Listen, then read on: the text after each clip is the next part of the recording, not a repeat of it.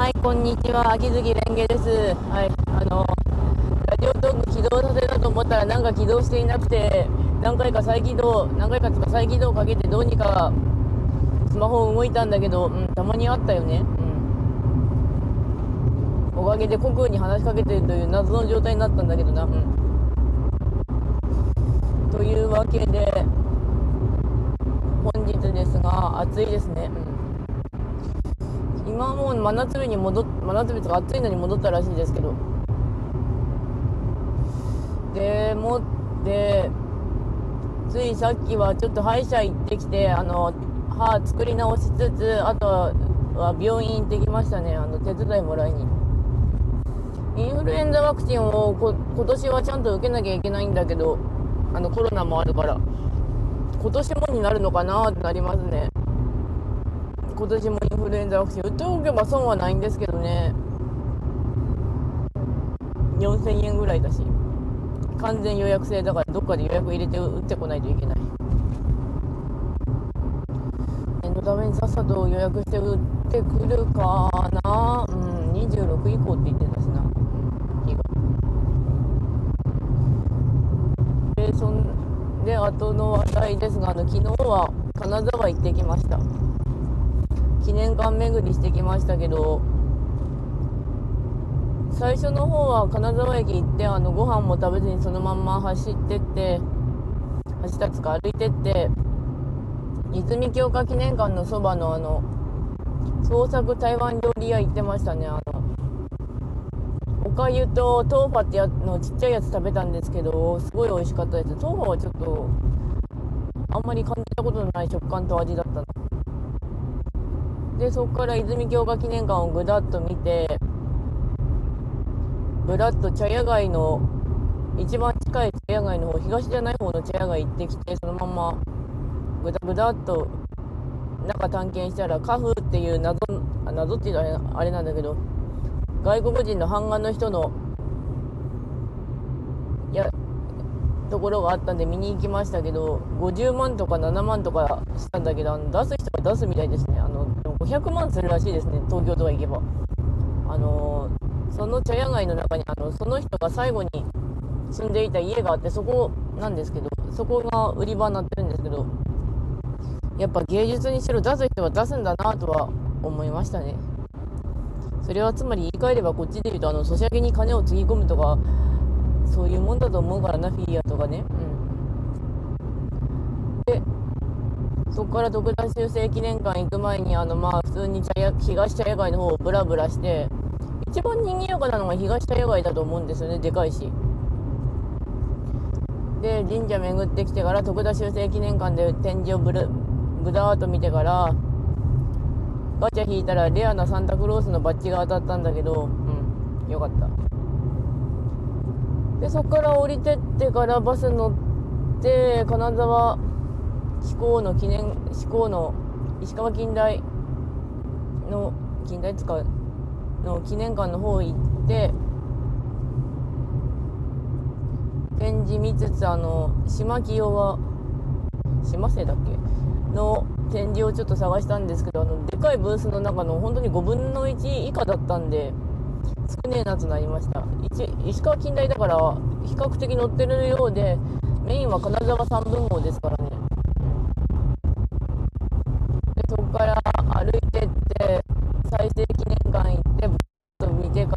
まあ、サンプラリーもちょうどやっていたので終わらせつつさあ西茶屋街行こうかって西茶屋街行ったら GoTo トラベルの券拾ったんですよね1000円のやつ。GoTo トラベルの券今流行ってるんですけどあれすごい期限短いんですよ。だいたい2日ぐらいで切れる。けど1000円分が落ちてて、まあ、2日で切れるんだけどまあでもこれ金みたいなもんだからなってなって考えた結果普通にあの後で警察に届けておきましたけど。いやあれマジで期限切れるしれ1000円分なんだよな。その期限にしか使えないけれど。GoTo トラベルもやってる経済回さなきゃいけないからなってのがありますね本当に。今ほらが売れなくなっちゃったのはみんな観光客が和菓子買わなかったから結局買わなくなっちゃったし来なかったからそれで需要が落ちてってなったらしいですけど。そうしてみると風を吹くと桶屋が儲かるって本当に間違いじゃないんだなとは思います。使おうぜってなりつつも本当に縮小傾向入ってますからね。あのあちこちがあのあれかしあと副業を推奨してるっていうけど副業を推奨してるっていうことはメインが支えきれないなったってことなんだろうしコロナの影響はものすごいっていうか前からあったかもしれないけれどコロナで余計に加速してしまったってところはありますね。うん、あで再生記念館の後西野屋街行って島生の展示見てきました。あの西野屋の解説の方がどちらかっていうとかなりスペース取っていたので分かりやすいこと書いてましたね。あと展示パネルがとても見やすかった。無料で入れるので西野屋街のちょうどそばに甘納豆の店があるんですけどあこの甘納豆がすごく美味しい。で帰り際にもアニメート寄ってぐだぐだっと回ってからいつものティーハウスでご飯してハンバーガーが出してくれたのが美味しかったですね。あの前にコンビーフのサンドイッチ食ったんで。そこでお客さんとかと食べてからさっさと帰宅してぐでーとなりつつもあの町のラーメン屋でちょっと食べて帰宅しました。あのイートの券が欲しいかあるんだけどあれ12月までに使い切らなきゃいけないんだけどだいぶ余ってるんだよね。あのそんなに余ってなかったから。なんとかあちこちで使わなければとなります。食べようで地産地消。あで帰ってきてから普通にちょっとラジオ体操して寝ましたけどラジオ体操が第1と第2だけやったので1日の運動量っていうのは結構3分の2はやったのかなとはなります。ラジオ体操が1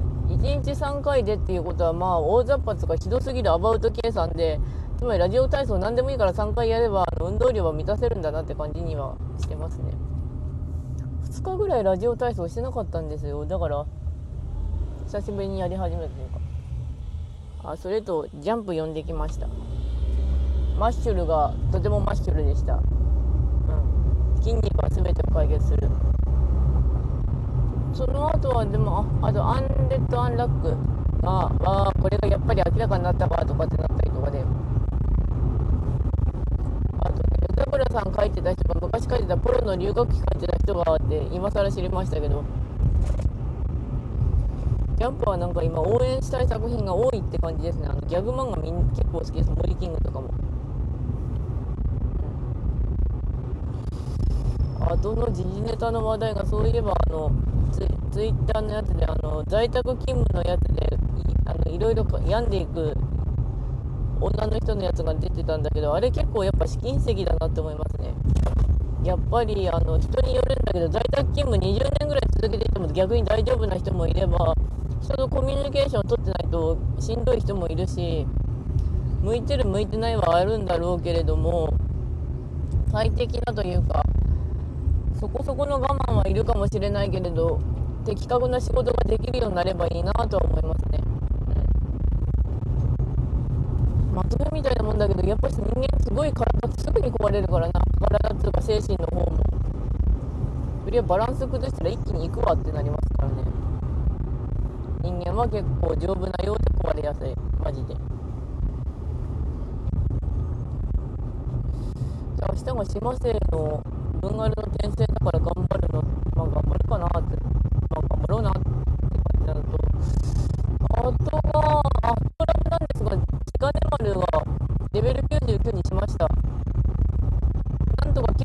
99階まで降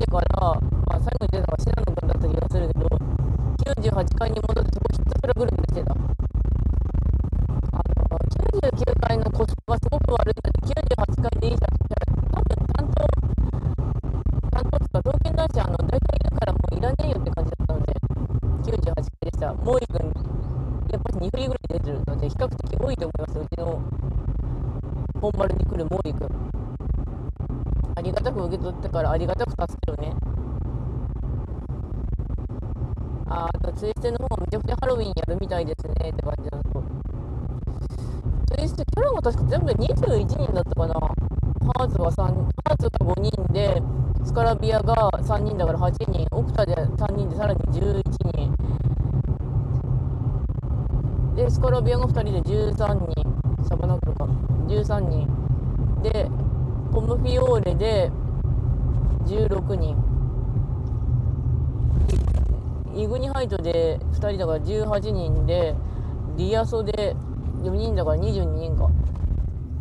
結構それでも多い方なんですよね22人だから。それでみんなにそこそこにスポットを当てつつさらに教職員とかモブやら含めて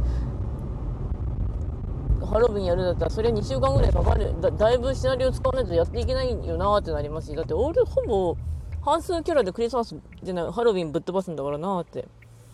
思いますけど。本編のシナリオ置き去りじゃねえみたいなことは言われてるようですがうち本編が本当に3章で止まっちゃってるんで3章の十何歩で戦闘すっ飛ばしあのテキストすっ飛ばしてようやくやったぐらいだから別に気にしねえよなっていうか。うん。どうなんでしょうね。よしなんかみんなやっぱルールやってる。そしてあとこれが終わったらさっさと仕事に行かなければいけないって言って言ってるし。ああそして今日が暑すぎて本当に困る。余ったあとレモンのレモンティーを飲み切らなきゃいけないしな。まずお茶とレモンティーを速攻で減らさなければならないし、うん、ややグダグダっとしてますがじゃあそろそろ終わりなんで終わろうか